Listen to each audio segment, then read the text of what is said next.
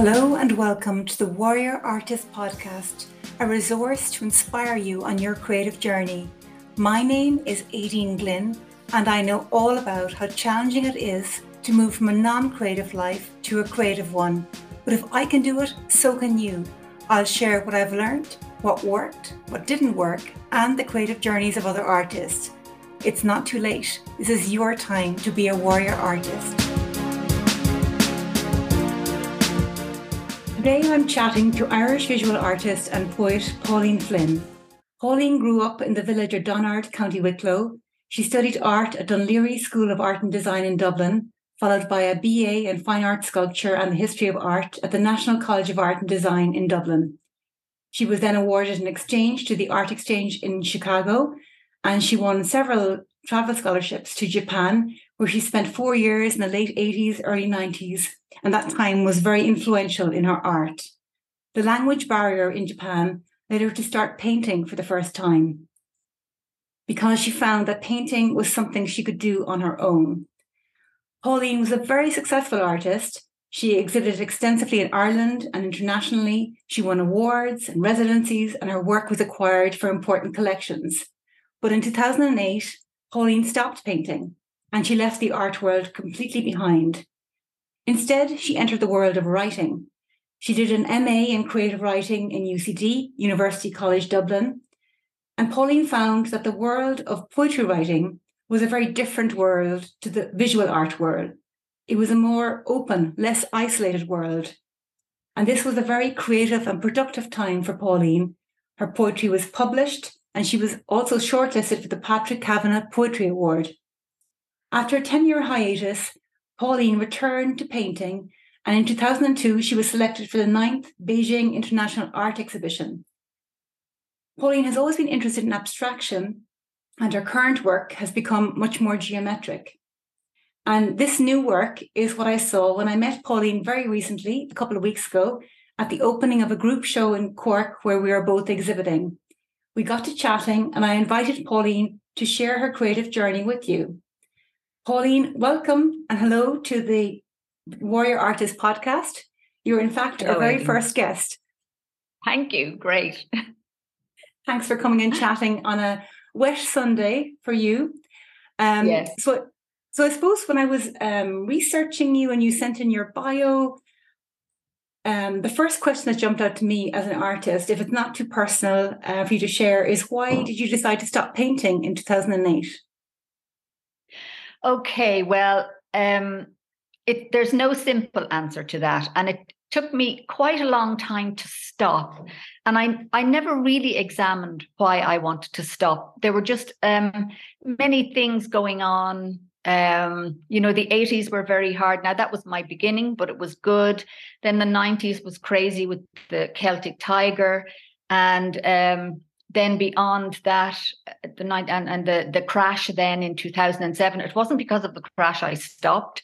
It, it just happened that it, it was two thousand eight. I had come to the end of my um, love of the art world and everything that went with it. And I just thought I have to do something else. I was teaching as well, had been teaching for twenty, for eighteen years at that stage. And I just wanted to do something else. I didn't even know what I wanted to do, but I just decided eventually to stop. It took me a long time, but I decided to just stop. And then um, I walked around in circles for about a year before I decided what my next step was. And will I tell time, you about that? Oh, you can, yeah. yeah. I'm just wondering, like at that time that you, you fell out of love with the art world, did you just think, I'm never going to paint again? Or did you think it was just going to be a gap for a while? Did you realize it would be as long a gap as it was? I had no idea, and I grieved and grieved about it. It was it was a fierce loss to me because mm. um, all my life I wanted to be an artist. And then when I got into art college, I think I, I was twenty-three, um, and that's all I ever wanted to do. And I really, really worked hard at it over the years. And, and I did have certain success, but it was always a struggle, a struggle, a struggle. And um I think by two thousand eight, I just couldn't struggle anymore. You know, I just thought there has to be um, something else. and, and maybe I was coming to the end of of what I was doing, and I wanted I wanted some other creative input into my life. I didn't know it was going to be writing, but I knew there was something else I wanted. So I just had to jump into the deep end and stop the painting, because as long as I was holding on to that, I wasn't going to be able to do anything else. Now, I closed the door on my studio, but I didn't unpack my studio. And I did keep going into it, and I did small things just for myself. For instance, I painted, my mother had a collection of Victorian teapots, and I made paintings of those, thinking I was going to give away the teapots. In the end, I didn't give away the teapots, and I didn't give away the paintings. I have them for myself. You know, I was doing that kind of thing.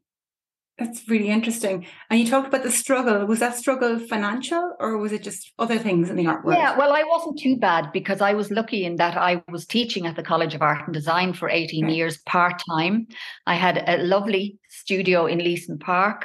And um, really, I've been very, very lucky. I've nothing to complain about. This, my desire to stop was something um, internal. You know, it wasn't, and I, I was doing okay. You know, I was selling quite well. Um, I had my part-time job, which paid the rent and, you know, gave me a nice life. Um, I applied for many residencies and got them, and um, the Arts Council. And of course, there was a, a financial element to it as well, because as an artist you don't make money, you know, mm. you don't make a lot. And um, I'm an abstract painter, and you certainly don't make a lot of money from abstract painting in Ireland. So you made the shift to writing. And was writing something you always did, Pauline? Was that something you were always interested in? No, I didn't think I I, I had anything to do with writing. But looking back, I, I did some performance art also at the end of my education in Ireland. I I I did um, a joint degree course in N C A D, which included art history. So um, I, I, and then I later did another M A in the history of art. So I've written two art history theses. And when I did performance art, I used to write some texts that were maybe projected onto the wall, or that I said while I was doing um, a performance or something like that. But I never really thought so much about the writing element. It, it, it was just a part of the performance, if you know what I mean. I think I was still more interested in the visual part of the performance than the the textual part of it, you know, if, if that's the right word, textual. So, um, yeah, so I, I didn't really think, but I, I read, I've been reading all my life, and poetry was not something that I read a lot of. I was more interested in fiction and um, a, a lot of research for theses and stuff like that. You know, I, I just loved reading. And what made you decide to go for the M A in creative writing then? Well, I was um, in my house one day, and the, the radio was on, and I heard um, Eleni Divna, who was one of the lecturers in U C D on the creative writing masters there. And I just got the end of the program. And um, she said um, that the closing date was coming up in about a month's time for entry into the creative writing masters. And I thought, wow, that's what I'll do, you know. And the creative writing masters in U C D wasn't a poetry masters. It was for, we looked at the novel, short story, poetry, myth and fairy tale, uh, journalism. So I thought, I'll do that, because that it, at that stage, I wanted somebody to teach me something. I wanted to learn something more myself. I'd been teaching a lot myself. I've given a lot to students. So I got to the point where I wanted, I wanted to learn something again, because I loved being at art college, and anytime I was learning, I loved it. And because I live in the country too, I I, I moved from the city. I became quite isolated, I guess. So um, I really wanted to get back into a, a situation where I was going to be meeting Uh, more people and learning something new for myself.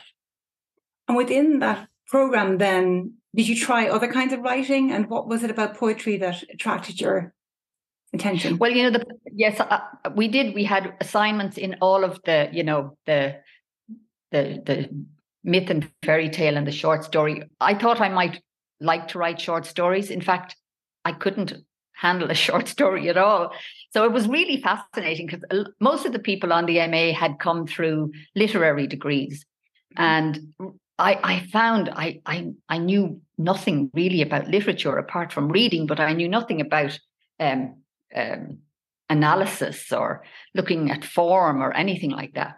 And then we had a poetry module, and um, I was, and our group, uh, we were asked to um, come back on Monday with a poem about something. I can't remember what the what, what the prompt was exactly. So I came home quite frazzled, and I thought, what the hell will I do here? So I I walk a lot. I'm I'm in the Wicklow Mountains, so I went walking up through the woods and the the mountains, and so like with my visual artist's eyes, I kind of clicked on images as I walked, and then I came back home and I put those images into words. That's the only way I can say it. And um, when I was when I brought it then in, um, my tutor was quite surprised and quite happy, and uh, I hadn't a clue whether it was good, bad, or indifferent. But um, that was already quite a nice surprise that I was able to write something that resembled a poem. Well, that's really interesting. And I think painting and poetry are very, there is a link between them, isn't it? Like paintings, I think, are like visual poetry. So that's it's well, fascinating exactly. that you, and that attracted you. Yes. And, and what I have found now, since I did start writing poetry, um, is that for me, it's like a new medium. I don't see it different to my painting at all. It's just a new medium, and it's giving me the opportunity to express things uh, in, in um, a figurative way that I can't express in my abstract work. Um, yeah, it, it's mm. it's fantastic. You know, I'm just so, I was just so amazed by it myself, how rich it was for me, you know, because, you know, I was one of those people, I thought, oh, God, poetry, I can't understand it. I don't know it. And I mean, I very quickly came to um, understand what poets are saying, mm. not always if it's obscure or if it's about, um, um, you, you know, um, mythology or something, and I don't know the references. But um, um Yeah, I, I I came to understand uh, how to put an image together in words, just the same way as I had to put an image together in paint. So it's just another language of of my creative self, I guess. That's really so it, interesting. It, yeah, it has been fantastic having that extra, especially because I'm an abstract painter, and um, it gives you quite a lot in terms of. Um, I don't analyze it, and I'm not interested in analyzing it. Somebody else can do that. Um, so I just really enjoy color and shapes and composition and just the, the physicality of painting, mixing paints. I just love doing that, mixing color. And and and then if I'm satisfied with, with the painting visually, um, I'm generally quite happy with that. And then the writing, writing a poem, you have to, con- so, like what I'm doing are both the same things. In abstraction, I'm condensing something as as far back as I can bring it. And um, in, in a poem, it's asking me to do exactly the same thing. I have to condense what I want to say and find the words to say it as succinctly as I can, but poetically and beautifully is what I like from poetry, you know, um, there are many types of poetry. I'm just talking about the kind of lyrical yeah. poetry, poetry, I suppose, that I write. That's really fascinating, the way you've drawn that analogy between the two art forms. And I was struck by reading your poetry, how visual it is. There's lots of um, use of colour, and it's quite tactile. You describe materials and media, and I could see that you were a visual artist. There is that link between the words and what you're seeing. So there's the two sides to it. I was wondering as well, um, do you find it useful in writing titles, the fact that you're a poet? Because that's the word part, the concrete word part of paintings. Oh God. No? Titles. You know something? The, in the past, when I was, you know, through my painting career up to two thousand eight, um, when I wanted titles for paintings, I went to poetry. Yeah, um, because for abstract paintings, I mean, it's a nightmare um, trying to put a title there, because generally I don't want to title them. I want people to just read the language of the painting, you know, and if I put a title, it's it's already immediately going to tell the viewer what they're looking at. And I don't like that. Um, it's so, a challenge, isn't it? I always think it's like writing a tiny mini poem, because you want to have something that evokes something, a feeling, but without being too prescriptive and too yeah. reduced. Yeah. So it's, it's, I, yeah. but I think it's, but it is like there are words, isn't it? And it can be important. If you change the title, it can change the painting. Yeah, exactly. I, I used to take a line maybe from a Japanese haiku poem as oh, well. Haiku were, were the only poems I was interested in because they were short enough for me mm. to understand. I used to get really bored reading reading longer poems. Well, that makes sense for an abstract artist. Everything is reduced. Yeah. And it's amazing because I loved haiku poetry. So I, and I remember when I used some of them for titles, not the whole poem, but just maybe a line out of it. Other artist friends had said to me, they loved the titles of my work, you know, yeah. but I was trying to be obscure with the titles as much as I could. Um, yeah. But it can be, I just find it's interesting because it can be, when you find the right title, like the whole painting, it's like you, it's like varnishing it. It just suddenly, that's it. It's there. It's like you've, you know, you've named it and it, just it's out in the world. Um, I'm always yeah. interested in other people's process with this. Um, I haven't else? time to be looking for titles anymore. No, so it becomes shorter or less less poetic because you're writing. They're untitled. Oh, oh, oh, really? You don't title them now at all? No, no? Untitled I've, one, I've just, numbered, or what do you do? I haven't even numbered them. No, I mean I'm going to have to. You see, I've I've been working on this new work since twenty twenty. So yeah. Um, Not many of them have gotten out into the world. So I haven't, I'm I'm just really interested in painting them. So I haven't gotten around to um, really thinking about the titles, but I'm calling everything ribboned. Yeah, I saw that. So is it like ribboned number one or just they're all a collective no, ribbon? I they're all the same title. Yet. Yeah, because I don't know. I don't really, they're kind of in groups. So yeah. I'm not quite, you know, they've turned out to be in sort of groups, the types of, of, of mm. imagery. They're all coming from the same place, but so I haven't really worked out what to do about that yet. So at the moment, everything is just untitled, ribboned series. And what do you do then to differentiate? So I'm just thinking of the exhibition uh, that we're in. There's three, three of your, you know, I know. You've three paintings, no, you've four paintings yeah. in it. So if one of those sold, how do you differentiate the one that sold to the others? They all have the same name. Is it just by the media and the size that you know the difference? Yeah, I don't. I don't know. I have to work on that.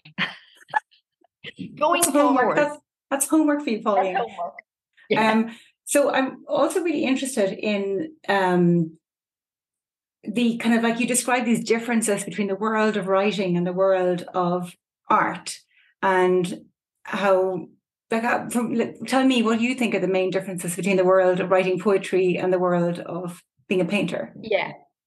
Okay. Well, um, as a painter, I am in my studio. On my own, day in, day out. I live in the country. Uh, there's nobody, um, there are not very many artists around, and there's nobody that close, if you know what I mean. I also find that artists, even if they come to your studio, um, w- we don't do a critiquing session. I think that's changing now. There, there are younger artists um, starting to do that. And I think the Visual Arts Ireland organisation are starting to assist uh, groups of artists who want to get together to critique each other's work.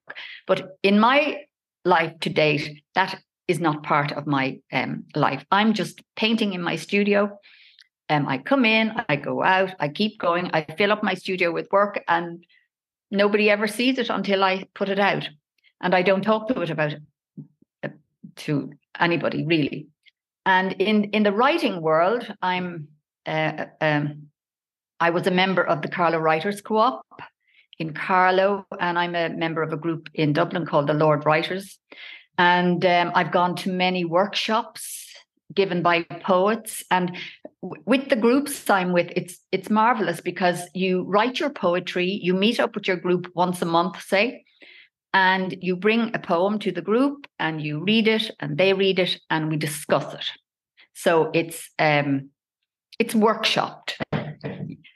It's it's just, a, no, I don't think anyone could really come in and workshop a painting. I don't know, you know, because the painting changes. Now, these workshops are to tell you if the poem is working or or what what's working in it or what's not working in it or is, I mean, generally people are quite, um, um, pleasant about it all. You know, it's not it's not a big, heavy duty thing. You know, sometimes I would like a little bit more uh, uh, criticism, because I'm so, I, I, I consider myself a fledgling poet, even though I've been, I graduated from U C D in twenty ten, but that was the first time I wrote a poem, was in December two thousand nine. So a lot of the poets I meet have been writing all their lives. So I, I still feel, and I only joined the co-op, I think it was in twenty fifteen. So really it's only since twenty fifteen that I've been concentrating more on writing.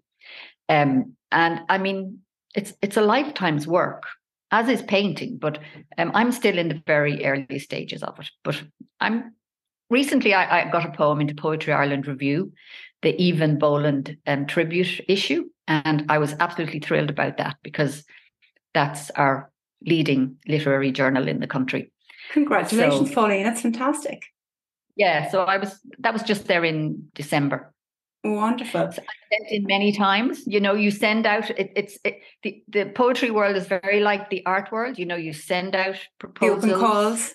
Yeah. The open calls. You know, um, you sent the open calls for poetry. I've sent out a lot of poems, never gotten anywhere. I've sent out a lot of proposals over the last two years. No, very few people have even sent a thank you note for submitting, which I find dreadful, but they don't even bother to respond that they got your proposal, you know. I've heard in the um, that it's worse in the writing world, that there is more entries to every su- submission, so that the rejection um, is there's more rejection than success, so it's even greater than the. Yeah, but there are a lot more journals, and you can okay. you can submit. Some you know, more opportunities, yeah, to the U K and to America, and okay. you know. You can submit all over the place. Whereas with the art, you know, I'm more or less stuck with Ireland, you know, unless, you know, transporting art off to America or mm. the U K or whatever. So, yes, you do. You get a lot of rejections, but there's an awful lot more opportunities as well. There's a lot of poetry journals around the world to um, submit to. Yeah, I hadn't thought about the financial side. It's true, like sending paintings is, you know, you really got to pick the things you enter, because if you get it, then it's the cost of transport yeah. or attending the exhibition, whereas a you know a, sending a poem is just an email, so it's, it's no cost. Yeah, absolutely. And you, you also have to, you know, you get a lot of um, invites from, especially from the United States, people inviting you to show at their gallery, but really they want you to pay for it. Really, they, okay. they're rent. They really you're renting your their space. That's what it's all about. So you have to be really careful. Um, if you're going to send your work to America or something, you need to know that you're going to get it back, for yes. instance. And, and yeah, and a lot of people, they're not, they, they just want to make money out of you on the yeah. internet nowadays, you know. Oh, there's a lot of that. And would that be, you talked about, there's lots of changes you noticed in the ten-year gap you had from painting when you oh, came back yeah. to the art world.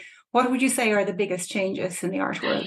Oh my God, it's the internet, and it's social yeah. media, and it's Instagram, and it's, oh my God. Um, I'm just not on top of all that at all. You, you know something, I didn't have a, a, a smartphone until twenty eighteen, or an Instagram account, you know. And so it was only when I came back to the visual art world that I thought, bloody hell, I didn't even have a website, you know. And okay. I did that website myself really fast, because, um, yeah, so I'm I'm on a on a steep learning curve about how to negotiate all the social media. Yeah, but I was just going to say to you, you know, you talked about the um, isolation of being an artist, um, because I think I just joined Instagram around the same time as you, in twenty nineteen, um, and there is a community there online that you can see other artists and you can get feedback. So it's different because it's not in person, but there is a form of, I mean, I met, when I started to know any artists, all the artists I met were online initially on Instagram. Um, so I well, yes. There is a community mm. there you can access, I suppose, but it's, it's not the same as a group that you meet and get the critique, but it's... it's no, I, I I I agree with you, Éadaoin. It's fantastic, you know, and I'm really, I'm really embracing it now, but it's, you know, I only started this new work in twenty twenty, so I had to get a lot of work done before I yeah. could start um, sure. engaging with social media. I didn't yeah. want to be showing my work as I was doing it so okay. much, you know. At least yeah. not until I got on top of what it was I was doing, because this was a whole new departure for me, because my old work was always um, mainly on Japanese handmade paper, on panels. It was highly textured and layered, and it was still abstract, but it was, um, and, and then this new work is totally flat, totally geometric. And uh, so I really was starting, it was almost like starting again, okay. but, but with a lot under my belt, if you know what I mean. So you weren't ready to share. Well, actually, you brought it up and I want to talk about Japan, because obviously your time there was so influential in your work. Um, how would you say that Japan influenced your artwork? Well, it it influenced it totally, and not just my artwork, but my life as well. Um, I got this scholarship from um, the, the Ministry of Education in Japan and through um, the Department of Education in Ireland. So it was to attend an art college in Kyoto for two years. And uh, so it was a fantastic scholarship because it was a, a very good stipend, and um, really... I had t- the, the first two years in Japan, I had just the most fantastic time exploring, because I didn't have to work. You know, I didn't have to teach English. I, I was able to go to an art college. Now, I know the language was a problem, even though uh, we were um, sent to a college in Osaka to learn Japanese for four months. But you'd need a lot, I would need a lot more than four months to learn Japanese. But anyway, it, it, apart from that, you know, I had been working with sound and performance and that before I went to Japan. And I thought that's what I'm really going to investigate there. But because of the language problem and talking to technicians was just impossible, um, I ended up doing different stuff altogether. Like I, I uh, studied Japanese calligraphy, you know, brush writing. I went and I lived in the mountains with paper makers, a papermaking family where everybody in the village made Japanese handmade paper, the finest paper in the world as far as I'm concerned. I spent a lot of time with them. Um, I traveled all around the country. Uh, looking at ceramics and indigo and lacquerware and textiles. And uh, Kyoto is a fantastic city for textiles. So it, it was really just so rich. And, and as for colour, that's definitely where I've gotten my colour sensibility, with kimono and the painting of kimono, and just the Japanese sensibility around colour is top class, you know. It's really nuanced. Um, they almost never use primary colors. Everything is mixed and blended, and their their combinations of color are totally different to ours. They combine colors often that here in the West we would find clashing or something like that. You know, like give me an say example. Like, say like uh, say like lemon and lime. You know, oh. That might be just a bit overkill, but then they might put a little bit of purple in there as well, next to the lime, perhaps, and, and beautiful rusts and indigos and the most gorgeous teal colors. It just goes on and on and on, the, the nuance in the color. And um, I used to go to the fantastic markets. Now, we're, we're talking about nineteen eighty-seven here. So uh, it's changed now, Japan. Um, it's uh, So there was a two fantastic markets in Kyoto at uh, Kitano and one at, at, at Toji, two temples. And I would go to those um, markets, just fantastic. And there would be heaps of kimono for sale, heaps, literally silk kimono heaped on one on top of each other. And you literally just got down on your knees and went through them, you know. So it, it was like diving into uh, an ocean of color. Just flowing, and all those beautiful silks and patterns, and um, I mean, just fantastic. So, and then the lifestyle really suited me. Uh, the food was fantastic. I loved it. Now there were problems with with uh, being there as well, because it, you were out of your comfort zone totally because of the difference in the society and the way society works. So it it it was.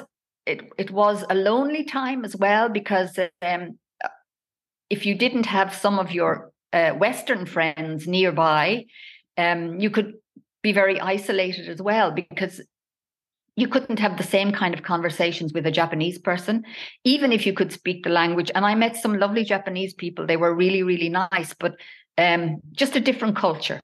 It was yeah. totally different culture.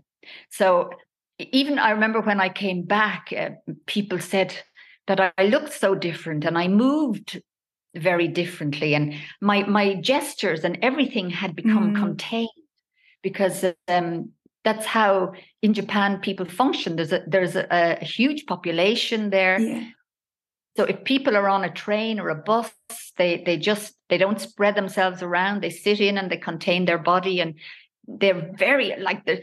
In Tokyo, for instance, there's millions of people walking through the streets, but they never clash into each other. It's it's an incredible um, way of, of being, just so much more mindful, if you want to say. Of others. It's in their yeah. D N A. It's, it's in their so D N A. Fascinating.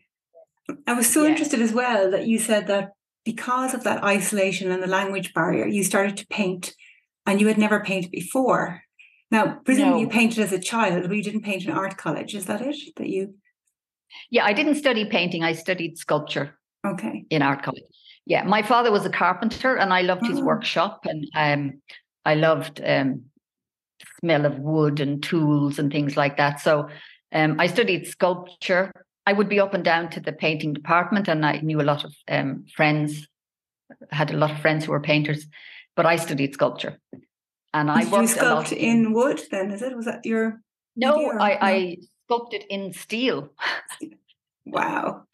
And very abstract. And then when I left college, I said, well, I'm not going to be able to continue doing this because I don't have a, an enormous, big um, metal electric um, steel cutter. I, you know, I the big sheets of steel, I, I didn't have um, a welder or an oxyacetylene torch or any of those things. So um, I, I I graduated in eighty-five, and then I went to Japan in eighty-seven.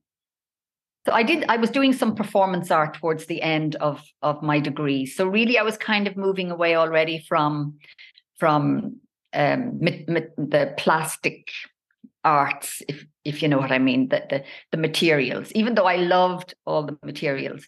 But anyway, I've just followed what the way everything was uh, unfolding for me all my life through my art. I just follow it. What's because you, you have to, yeah. yeah, you have to, you, you know, you have to live. Um, you have to have a life. Uh, you have to make your art uh, whatever way you can.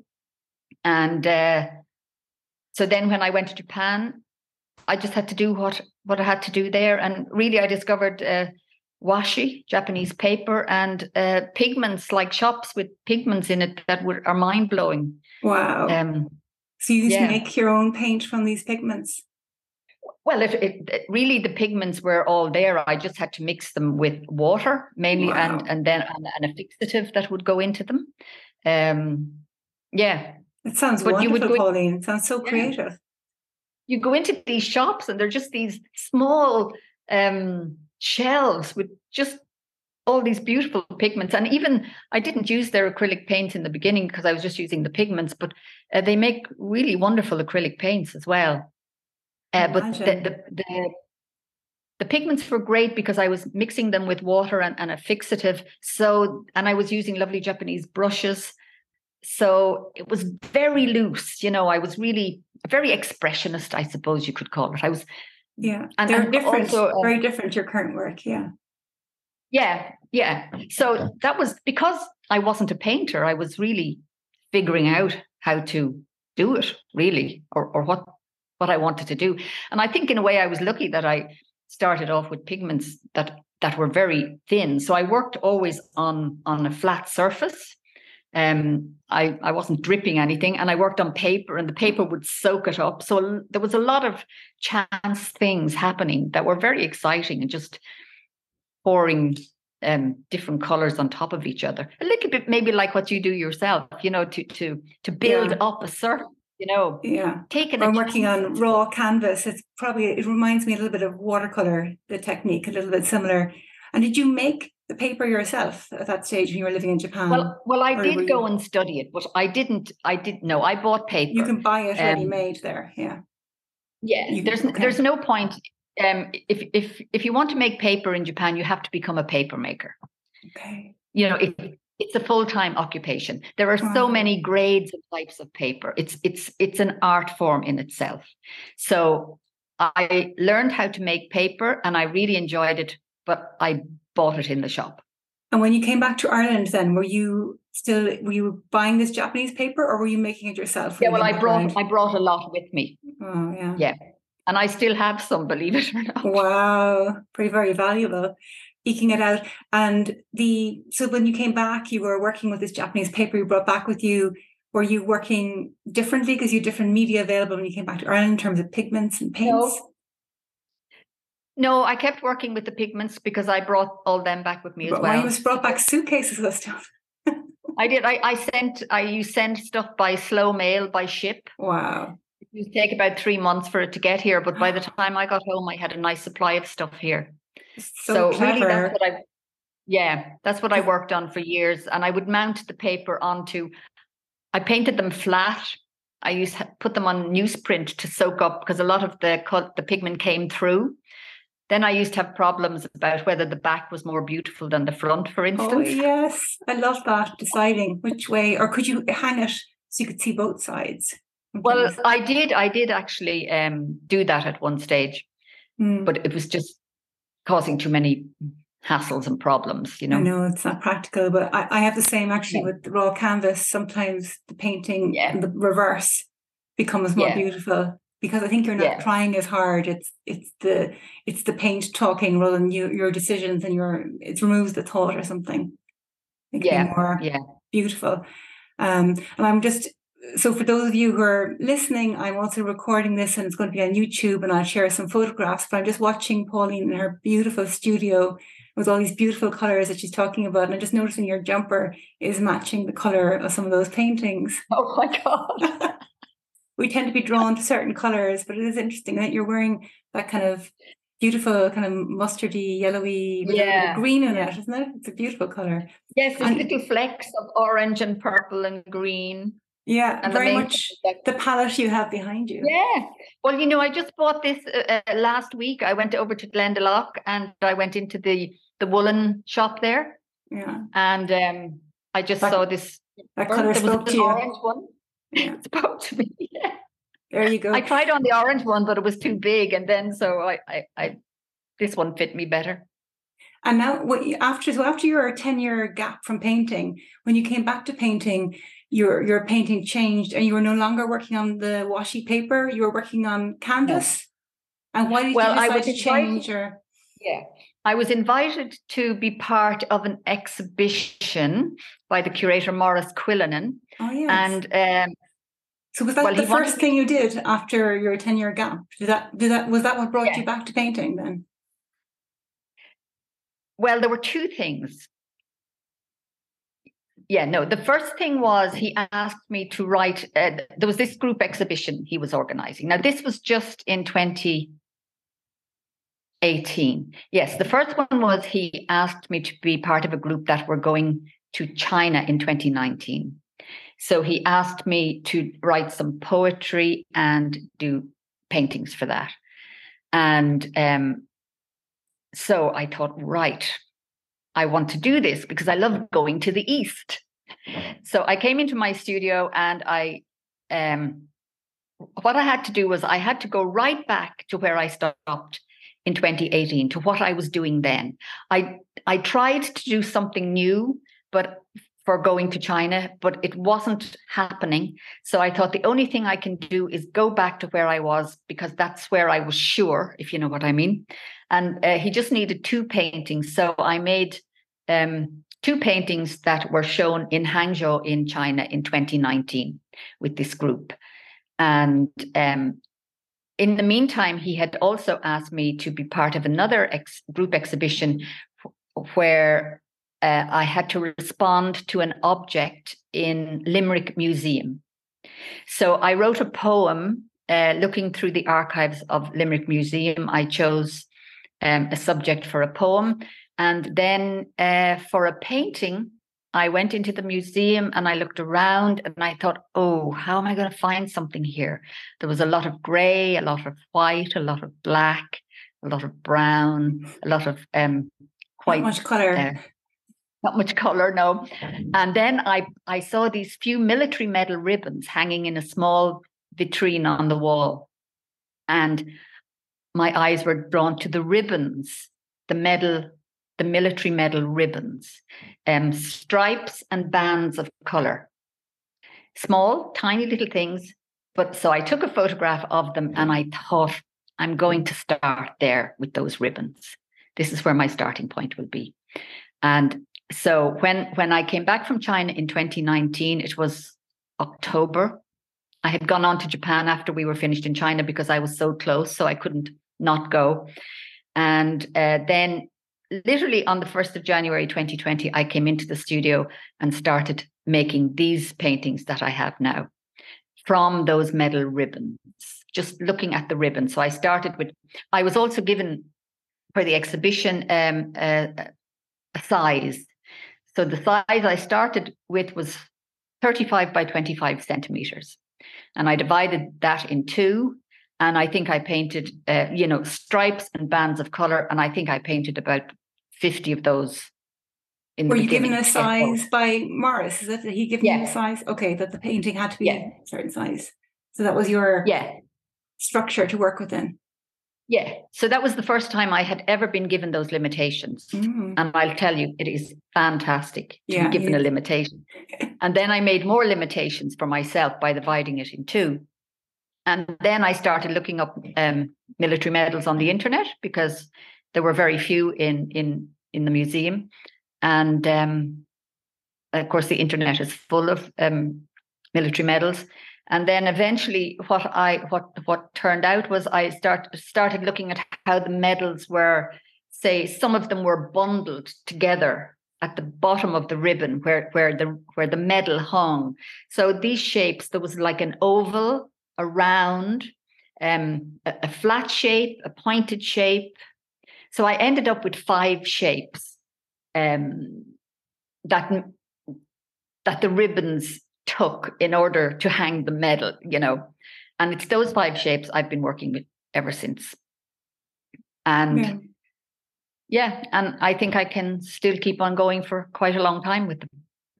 So what is your process with these new paintings? Do you start with the shapes and then the colour, or do you work? Do you sketch and work out the composition in advance before you start painting? Well, I do. Well, I work out...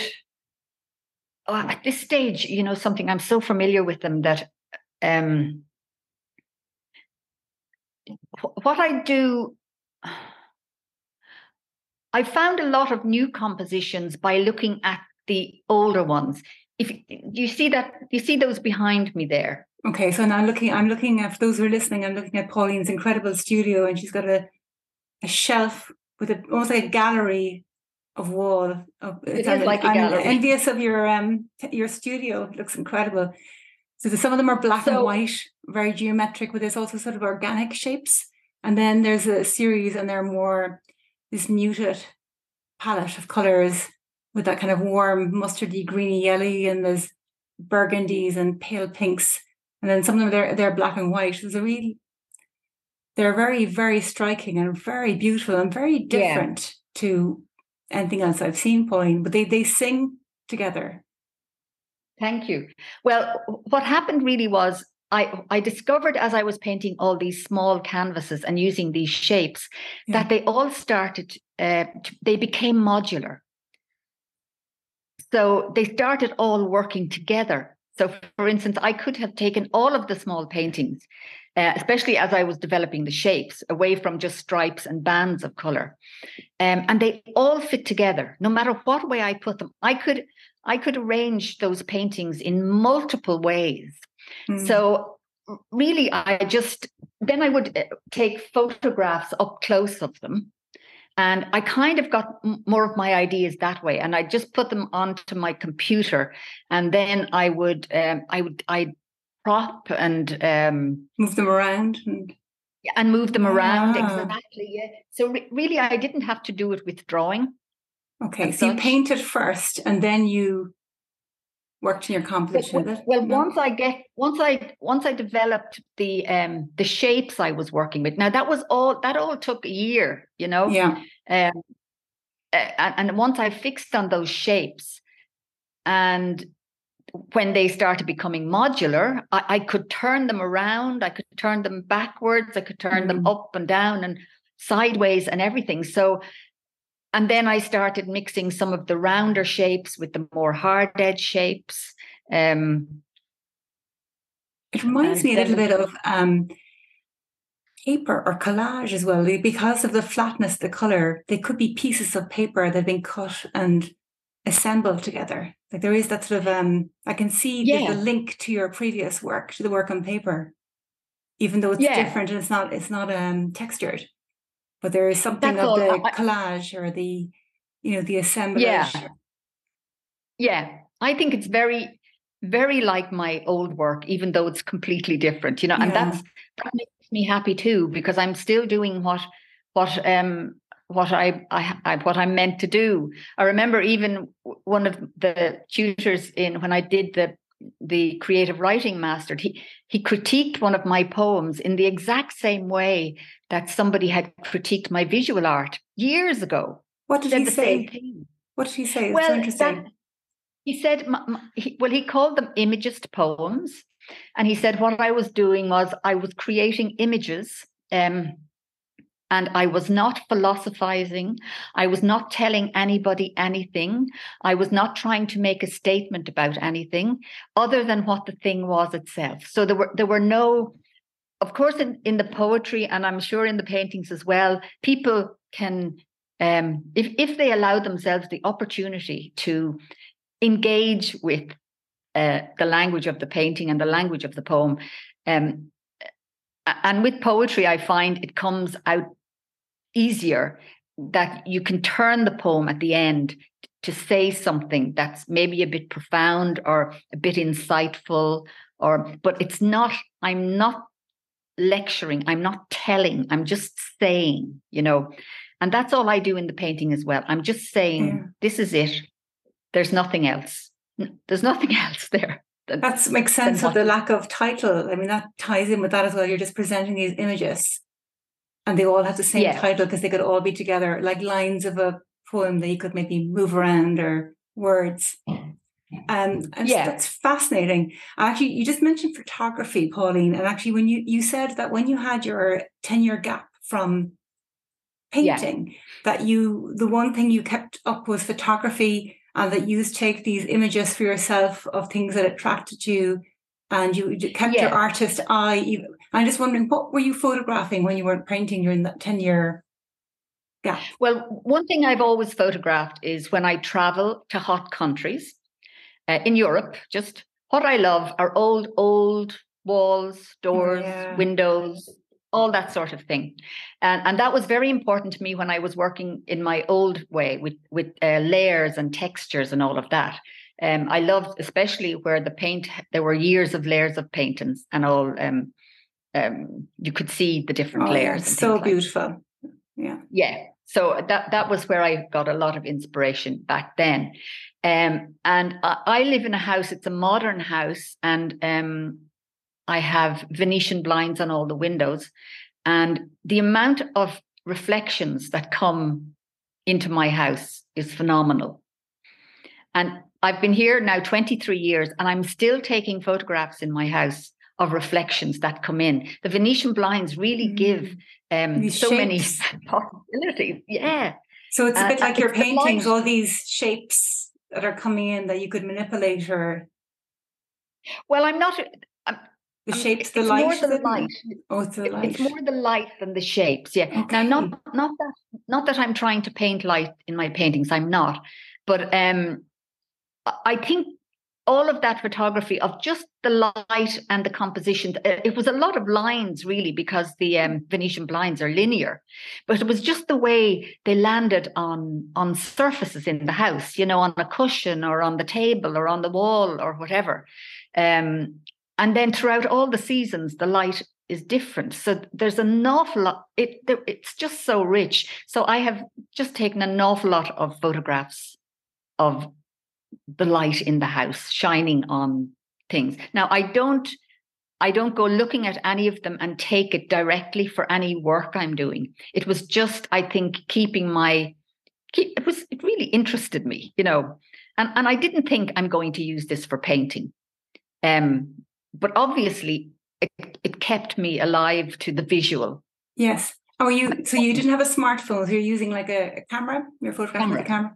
And did you develop yeah. them yourself, or did you keep no, them? No, no, no. It, it was computer? a digital camera, so um, I just put them on my computer and and look at them. The resource, brilliant! I love that, and I'm just admiring your incredible studio. I think um, I know I'm always fascinated with other artists' studio. This looks. Is this in your home? Where is your studio in Wicklow, or is yes, it a separate it's building? Separate, separate building to the house. Um, my brother built this house for myself and my husband, and I went. I, I went to lots of artist studios before um, I started building, and I asked them, "What what would you suggest? You know, what what would you advise oh, me to do if build, building a studio?" So they all said, "Build it as big as you possibly can." Yes, because and as if high. You, if, Yeah, if you want to extend it, you will have to pay the same amount of money again, you know. Mm-hmm. But if he said, they said, when you're getting the blocks laid, it doesn't cost very much to lay two thousand more blocks. Yeah. Um, so how big time. is your how big is your studio then? You know. Well, the whole building, it's now divided in three because my husband has gotten a section of it for his um, music studio. But I did have the whole studio to myself at one stage. So it's it's about I'm going I'm going to go in feet and inches. It's about sixty-five feet long and about seventeen feet wide. Wow. So it's, it's divided into three. So there's the music section for your husband, your painting studio, and what's the other section? Is a story. The other part is um I I it's like a small self-contained flat, because I had this idea in the beginning that um I would exchange with other artists abroad. Yes. And if somebody came here, they could live in the studio. Now I have actually never done that. So um what we do now is we use that little self-contained apartment um, as our guest accommodation. Very nice. Very nice. Yeah, that's so a great idea. And what is your, now that you paint, what's your process when you go into the studio? Like, how do you start painting? Do you paint every day? Well, I do. When I'm painting, I paint every day. And then I will come to some point where I stop.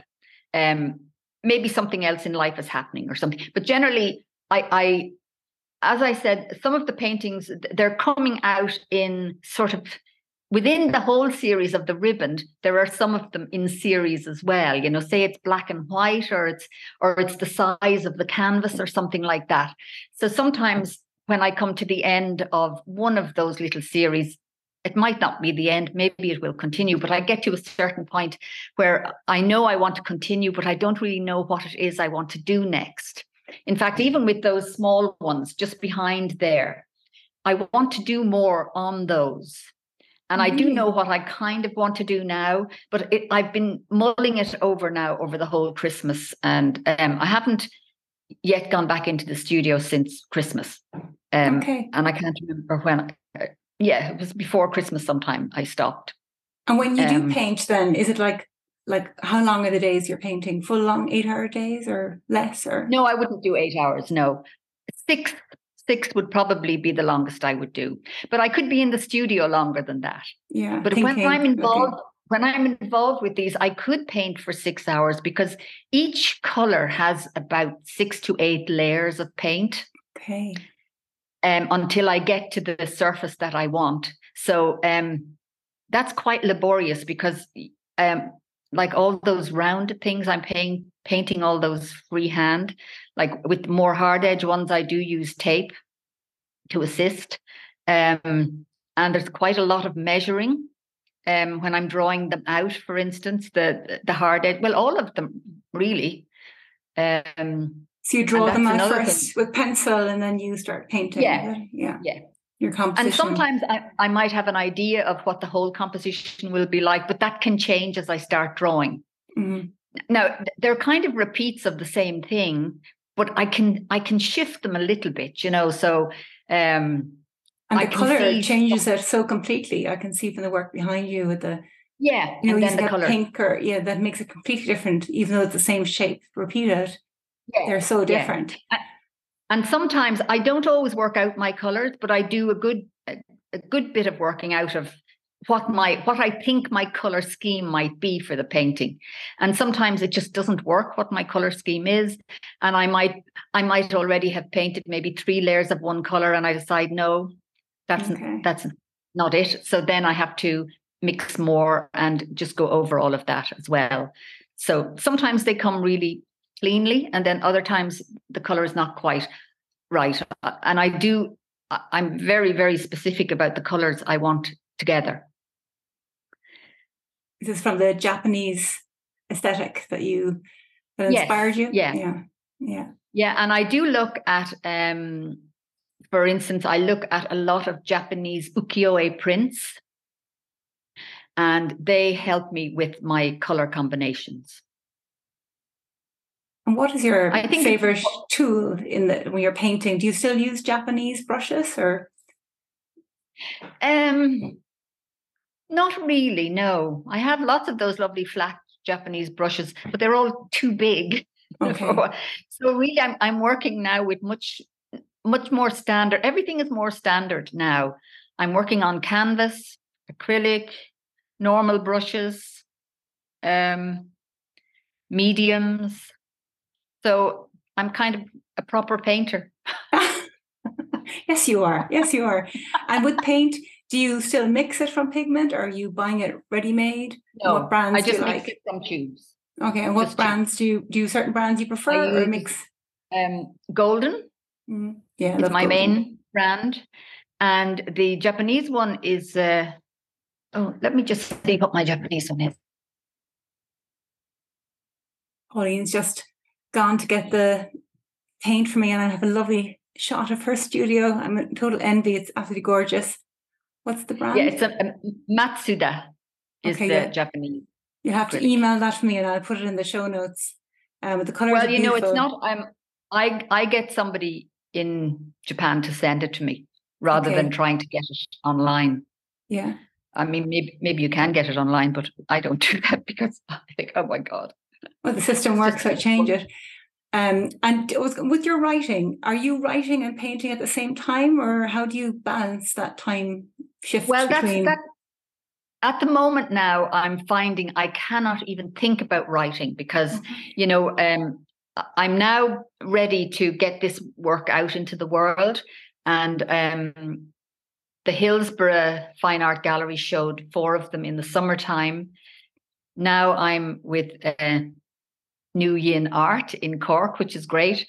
And there's some other interest. And I do have um, a show planned for the Limerick Museum in June. A small oh, that's wonderful, exhibit. Pauline. So there's loads yeah, of plans for the future. Bringing them home. Yeah, and that's very motivating to have, and having those time deadlines, I'm sure, to get work completed. Yeah, so what I'm finding just now, it's just happening now since um, since Dermot rang, uh, uh, yeah, we had, I had a Zoom with Dermot on the first of um, January, and he said, Pauline, our show is opening on the twelfth, okay? So Dermot Brown is the curator of Newyn Art, this group show that Pauline and I are in. We were both invited. Um, he's shown twelve women artists um, who paint with abstraction based in Ireland. And the exhibition, that's why I met Pauline for the first time at the exhibition opening.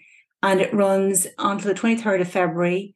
Um, at the time of recording, it's still open in the Fir- in Crane Visual, which is in Firkin Crane in Cork City. And it's a lovely space, actually. I think it's only their second exhibition um, and well worth looking at as well. So you met Dermot. So Dermot invited. So you're basically receiving... People are inviting you to um, these exhibitions, your old contacts. People are reaching out, like Maurice and different people, and saying, "Come and exhibit with us." That's what's happening for you. Yeah, yeah. Now that that that's not that's not going to always happen, you know. Um, um, I I am sending out proposals to galleries and art centres around the country to um, try and get solo shows or even um, an exhibition with two people or something like that, you know. Um, How do you do that I'm, kind of proposal, Pauline? Do you just like, do they have a, a an open call submission for a gallery, or are you just writing it on ho- ad hoc? Somebody you might have previously well, had a relationship them, with? No, some of them have put out a call, but um, generally I'm just looking at what's around. The, like back in the past, I've, I've exhibited in Limerick and Cork and um, Waterford. Oh yeah, last winter in Waterford, the art form Dunmore East. had an exhibition in Waterford City, and I was invited to be part of that.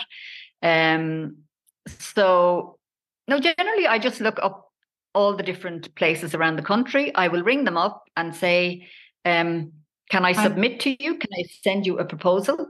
And um, all of them say yes. And so I just put together a proposal. I write about what my work is about. It's really almost the same as what I'm have been talking to you about, except not as in-depth, but I will say what the work is about. And um, I will send images. All of them want images in different formats and different sizes and yeah. all of that sort of thing. Uh, you know, they generally want your C V, your artist statement. It, I mean, it's it's laborious, but it's quite straightforward as well. That's wonderful. Well, good for you. So you're really embracing this return to painting, the painting world, that you're yeah. looking for opportunities to exhibit your work. Yeah. So so that's that's coming from my writing. How does it work? Um, It's it's not working very well, the two of them going on together. So I've just taken a break from my groups now and saying, listen, guys, um, I just need to concentrate for the moment on on uh, getting the work out and um, getting more involved with social media and uh, finding out how the whole new thing works, you know. Um, like in the past, I always just had solo exhibitions, but now it seems collaborative exhibitions are more interesting. And so I'm hoping to do some more of that.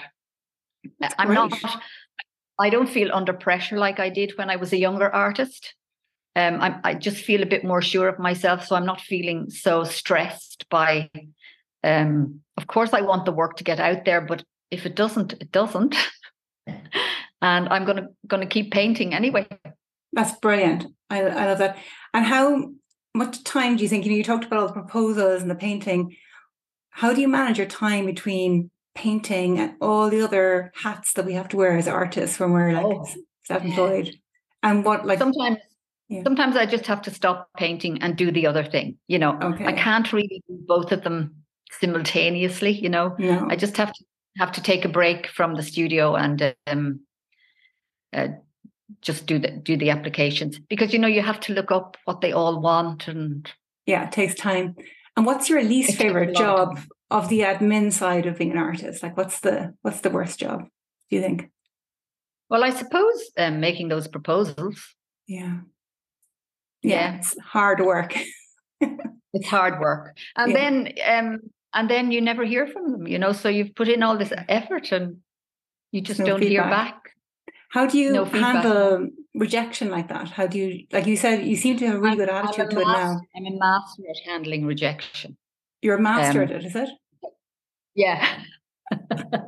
What's your approach? Because it has happened. Um, you see, probably because I've been working as an artist for so long that, y- you know, it, it, it's been there from the very beginning. And so I don't...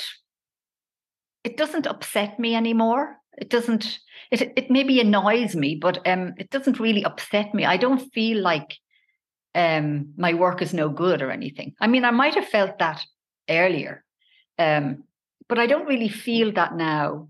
So you're more confident so, in your work, so you just don't take it personally. When yeah. You just, yeah, okay. That's yeah, great. Absolutely. We all, we all need, and do you ever procrastinate about work? No. Any kind of, no, never. Wow, it's amazing. Not, I'm not a procrastinator at all. You just get down and do the work. yeah. Wow, yeah. Pauline. I have You're time. my hero. I'm lucky. I'm lucky. I have the space. I have the time. Um, I, I'm not teaching anymore.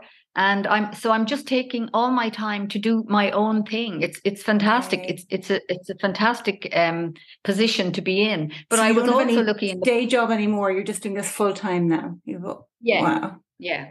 That's a, that's, that's but I, a gift. I was working for I was working for years and years mm. and painting as well. Um, but I was working in my field, so I, I never felt I never felt frustrated. You know, I wasn't working as a waitress or anything like that. I was working okay. as a, a, a teacher of art. So um, I'm very lucky in that. And, and, and was, now I just, yeah. Sorry. Um, I was just wondering, what was the best advice any mentor or teacher gave you that maybe stayed with you? You know, sometimes words are so important, and some, but something says, somebody says, stays with you and you think of it. Is there anything that comes to mind? Yes, there is. It's been said to me both in painting and in writing.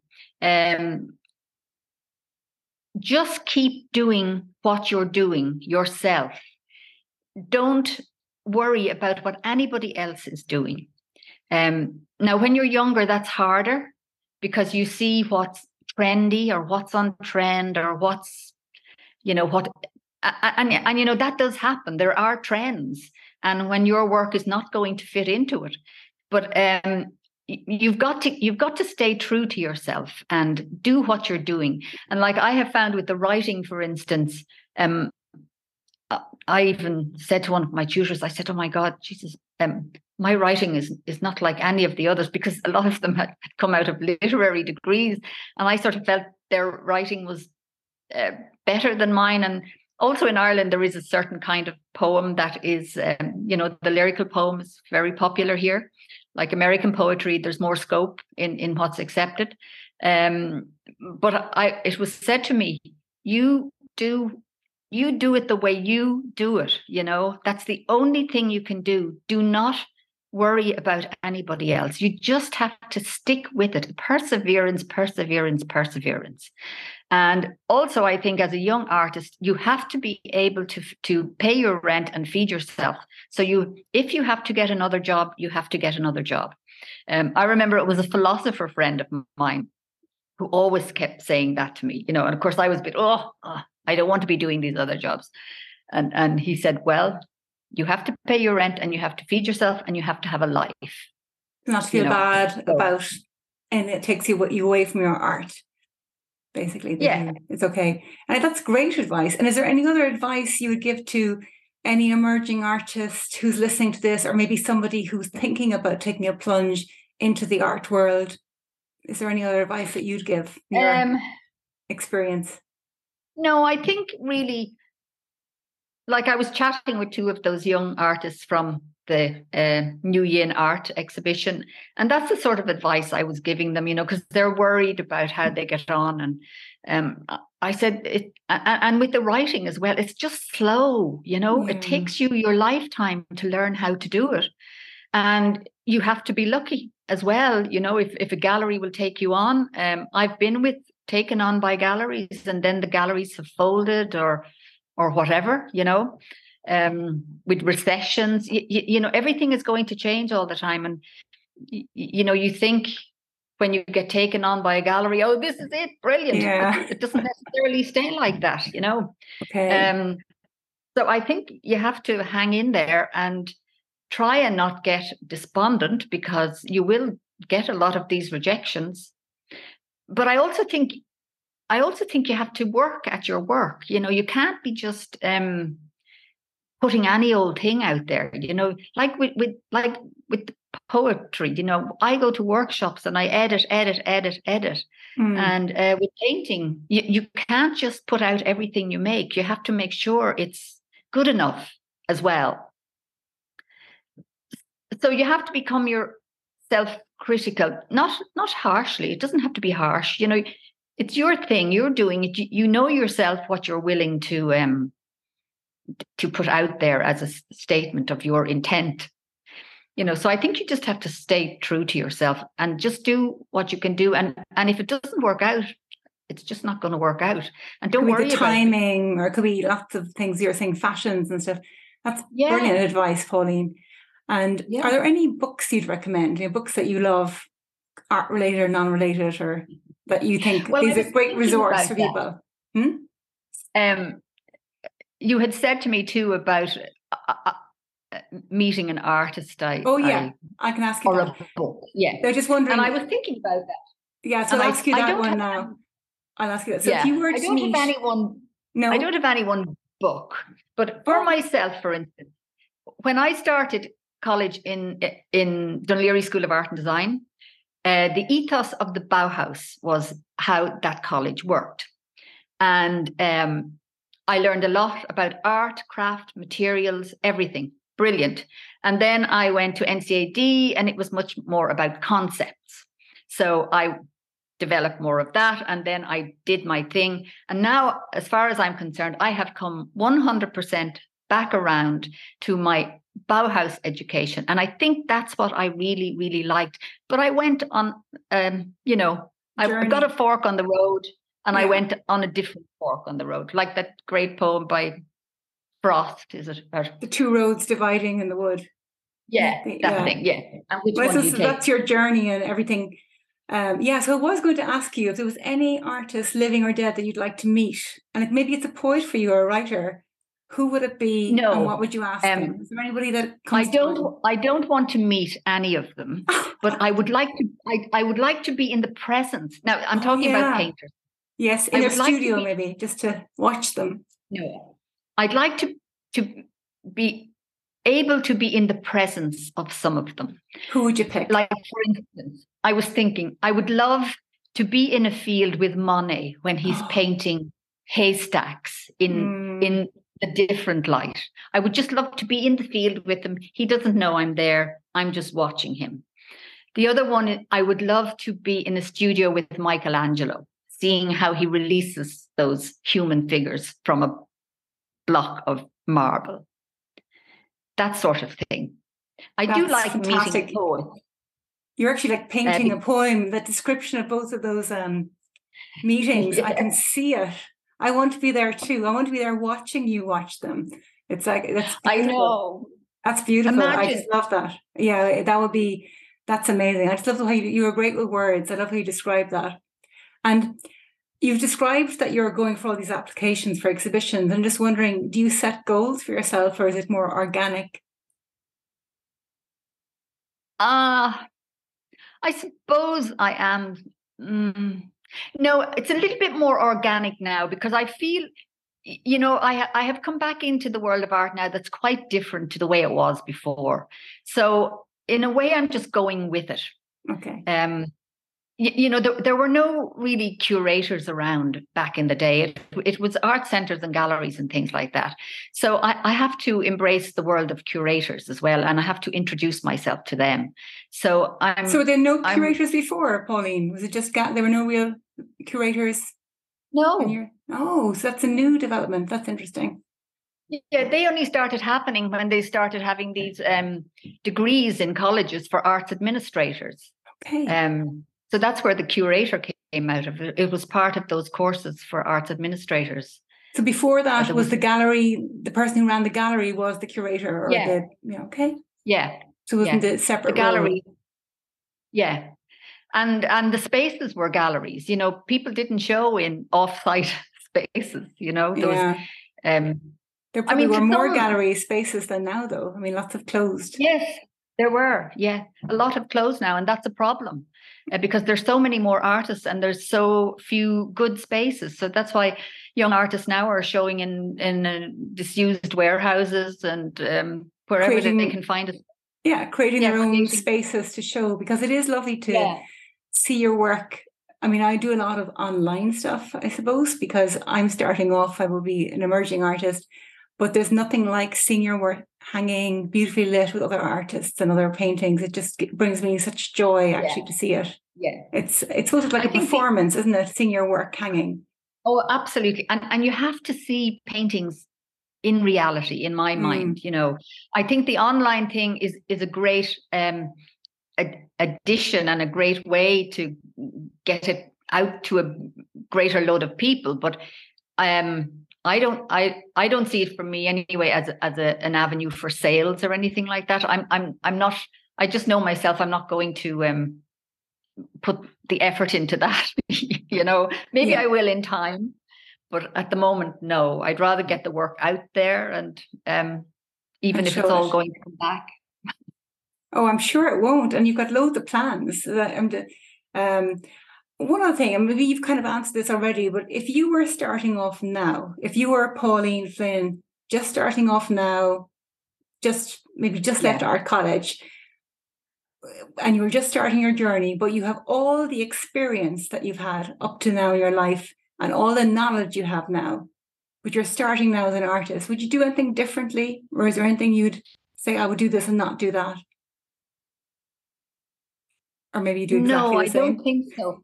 I don't think so, because I've had I've had a good um, innings in it. You know, I I was I won't say I was just lucky, because I worked very hard at it. You know, I mean, like even people back in the eighties when I was got the scholarships to Japan and I was going on residencies in America or in Spain or wherever, they said, how how is this all happening for you? And I said, I'm just filling in forms, you know, I'm making applications. So I was making applications from the beginning. And it, it, if you're not willing to um, put in that kind of groundwork and that hard, boring work, you know, mm. um, you're not going to get anywhere. Nobody's going to come into your studio um, off the street and say, um, oh, my God, I'll take you, you know. Um, you're going to have to work. Not only do you have to work at your painting, but you have to work at getting yourself out there. Um And unfortunately, some people can do that extremely well, and some people cannot do it at all. And and that is that is the tragedy of being an artist. Some of You're the right, best yeah. artists of are, are probably never seen.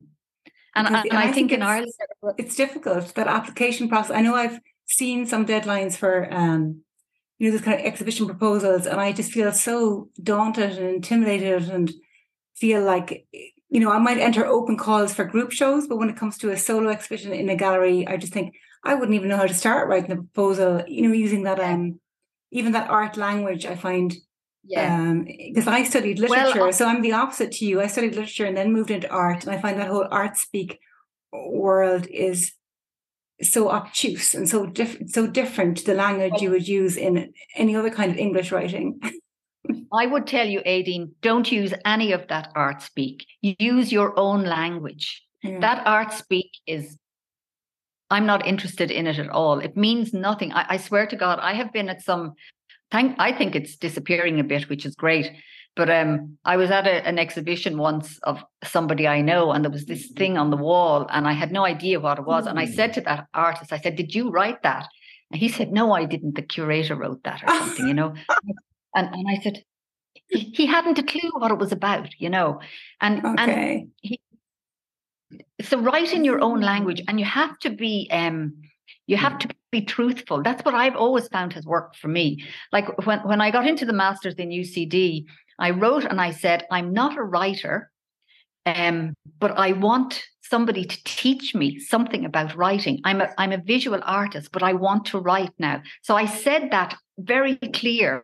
I wasn't pretending, but I had, I mean, they asked for a portfolio of writing and I didn't have one to give them. So I gave them the few bits of text I'd written for performance or something. So I think you just have to be truthful. And I also think before you look for solo shows, you have to be included in group shows. Yeah, you do. So you just start yeah. there. That's the next stepping stone. Yeah. Absolutely. Yeah. And when I started, there was the independent artists, there was the Irish Exhibition of Living Art. There were a lot of group exhibitions. Okay. Um, so you have to find what your group, but but you also have to get the right people to see your work. You know, that's a problem too. You can put up exhibitions anywhere you want, but if nobody who has any clout in the area of the world sees them, then it's just lost. So what do you do? Do you invite people with clout to see your work? Is that your well, strategy? I, I don't, I, I, no, you see, because for me before it was always in commercial galleries. Okay, so they were being seen, yeah.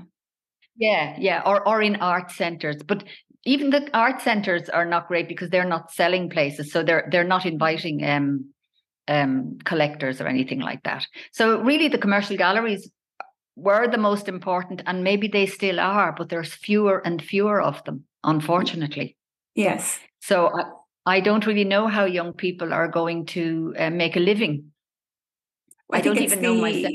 The online side is, well, that's my strategy, I suppose. I think I'm going exploring all options. But I think online, for me, I find I never sell anything on an exhibition, but those paintings will all gradually sell from somebody who might will see they? them online, but then may eventually say, okay, can I come and see them in your house? And people who would maybe... Yeah. I find a lot of people who purchase me maybe wouldn't would be too intimidated to go to a gallery. Would never go into a gallery, right. But are still, they have homes and they're looking for artwork. Or so I, I don't know, I think it's all audiences. And I suppose people buy clothes online, they buy different things online. So yeah. potentially, yeah, but that's great. Art could be. I'm delighted to hear that. Well, I don't know. I'm making it up as I go, Pauline. But I think your story has been so inspiring. I think you are a true warrior artist in all the work you've done. Like, you're even talking to you, I'm even more inspired. And I'm definitely going to write some more applications and not just let those deadlines slide by. But before you go, um, I've asked you to choose one of your poems to read for us. Um, and oh, you yes. picked a poem called The Withdrawing Room. And you said you wrote yes. this after a visit to Kilkenny Castle. And it's a beautiful poem. Yeah. Will you read that for us? Do you I have will. it to hand? I do. The Withdrawing Room. Inside the castle, I wander airless apartments and enter a room different from the rest, the woman's withdrawing room. On hand-painted Chinese wallpaper, a fawn walks along a path, a parrot rests in a peony tree. I lose myself in the garden, sit on the blue glazed seat by the lotus pond, eat a persimmon picked from the tree overhead, listen to the song of the yellow-tailed bird on the osmanthus, follow the butterfly hovering over the rock. I stand here in my winter coat, the room bare of furniture, the wallpaper veiled in a patina of age, at home in this female domain, in undisturbed delight from the world outside. Pauline, that's absolutely beautiful. It's gorgeous. I love it so much. And I um I love the, like, I'm seeing pictures in my head. It's so visual. You know, you're just making art. You're making visual art in a different way. You're reaching inside my head and you're creating it through words. And it's beautiful. Yeah. Thank you for sharing. Well, I was just this. I was just so excited to um He, to find out that that room was called the withdrawing room. You know, it's not just the drawing room, it was the withdrawing room. So that was what stimulated me in the first place, was the name of that room where the women went to after dinner and left the men to smoke and drink. Oh, in the so they withdrew the from society for a little bit, for a break. Is that yeah, for the women, so that they could be together. And um, and then the room was just so much more feminine with this hand-painted wallpaper from China. It, it it was a thing in the nineteenth century, I think, you know, um, Japanese or the Chinese painted all this fabulous wallpaper that all came to Europe, and uh, just with these beautiful exotic gardens in them. So um, in Kilkenny Castle now, there are, there are good few rooms with very good uh, Chinese painted wallpaper in bedrooms and things. But in this particular withdrawing room, there were just fragments of it left. And I think that's what interested interested me too, because it left me space to kind of um, complete the picture of the garden.